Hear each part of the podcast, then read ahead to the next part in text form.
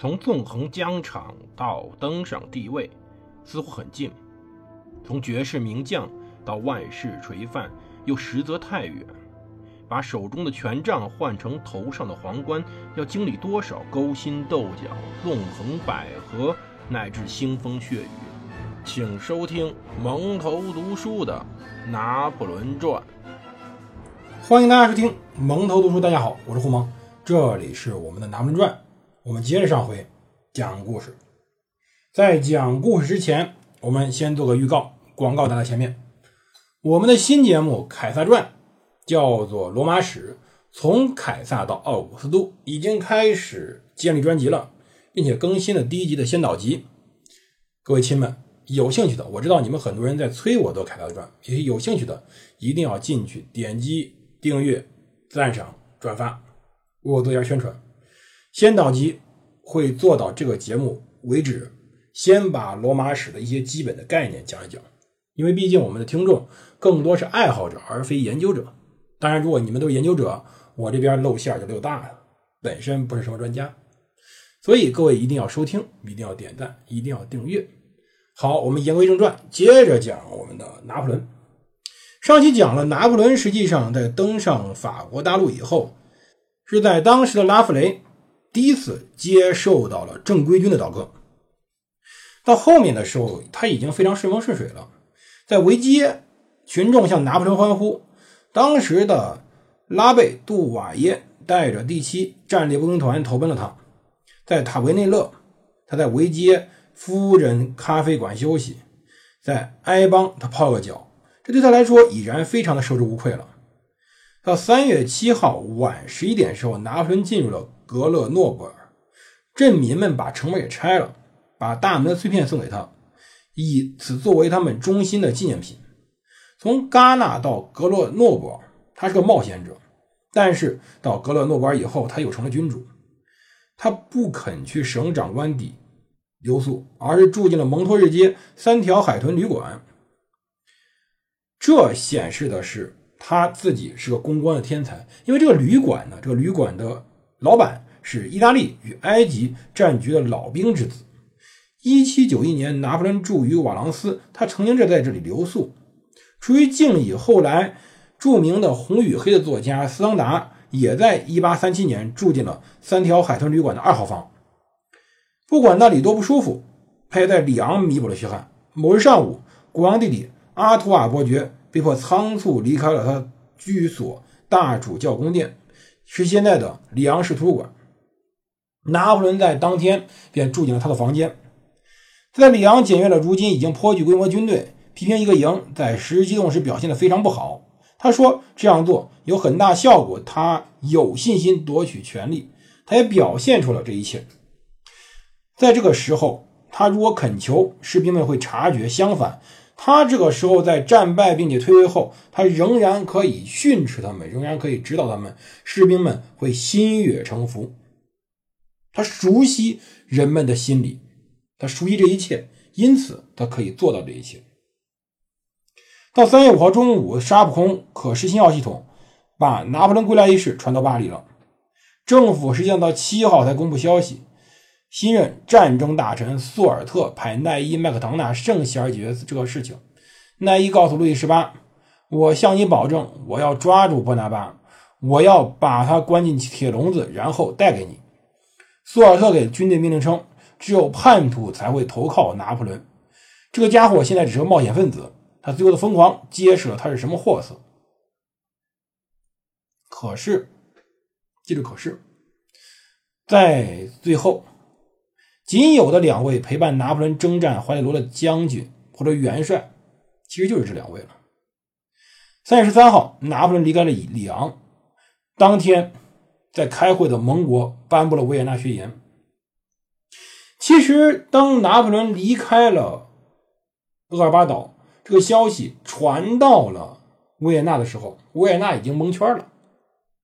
到拿破仑登上法国，已经在向巴黎前进的时候，维也纳人当时的各国已经把分歧放下了，停止了吵闹，共同一致的想法是赶紧把这个恶魔关进笼子里。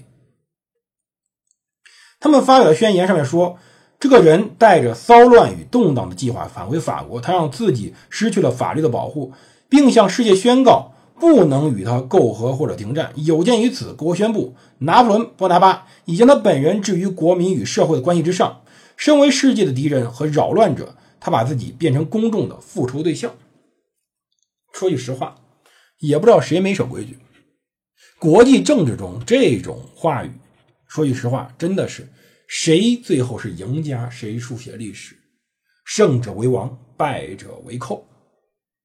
但拿破仑此时还在北上。十四日，他住在索恩河畔沙龙；十五日，他住在欧坦；十六日。他在阿瓦隆，十七日他在欧塞尔是他省长官邸。路上，大批热情群众向他欢呼，更多部队前来投靠。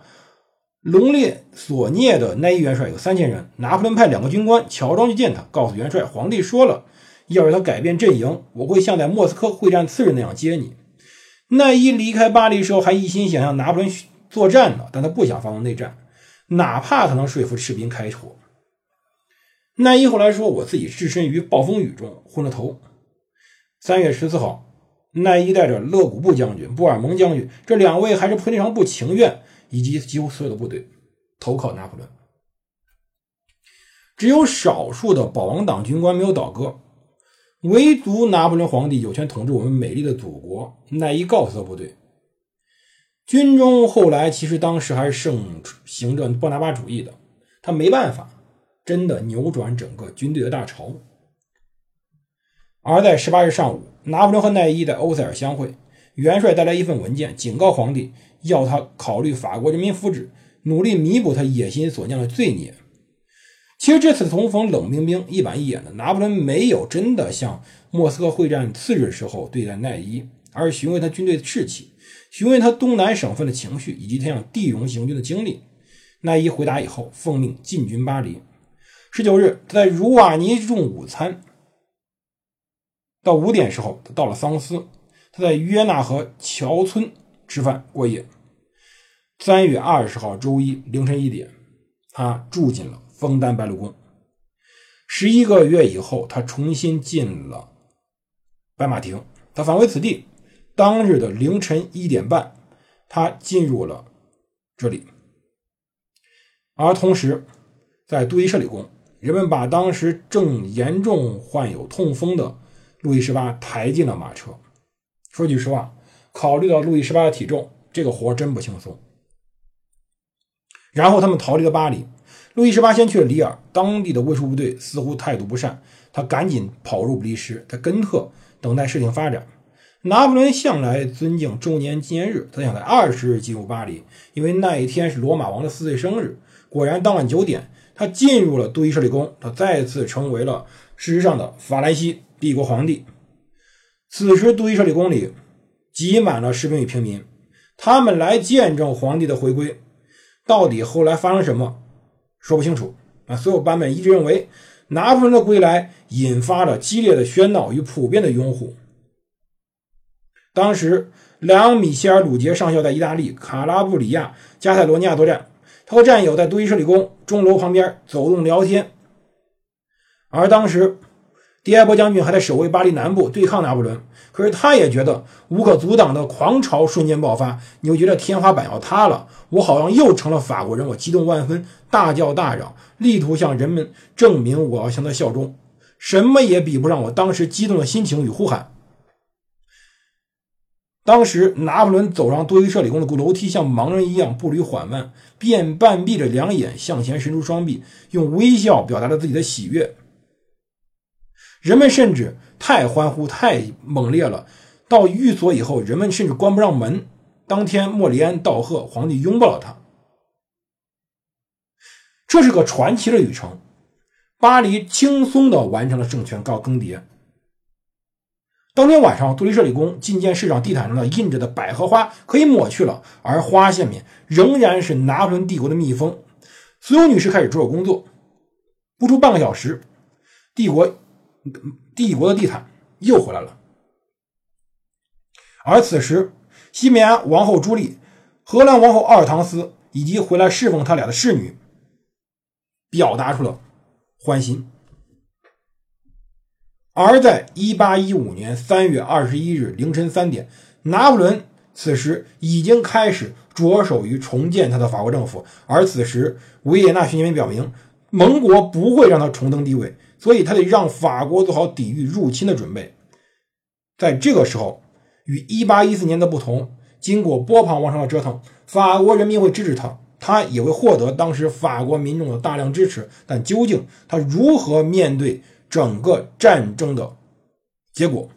究竟滑铁卢为什么会战败？我们随后慢慢说。别忘了支持我的《凯撒传》，支持我的从凯撒到奥古斯都。谢谢各位支持，我们明天再见。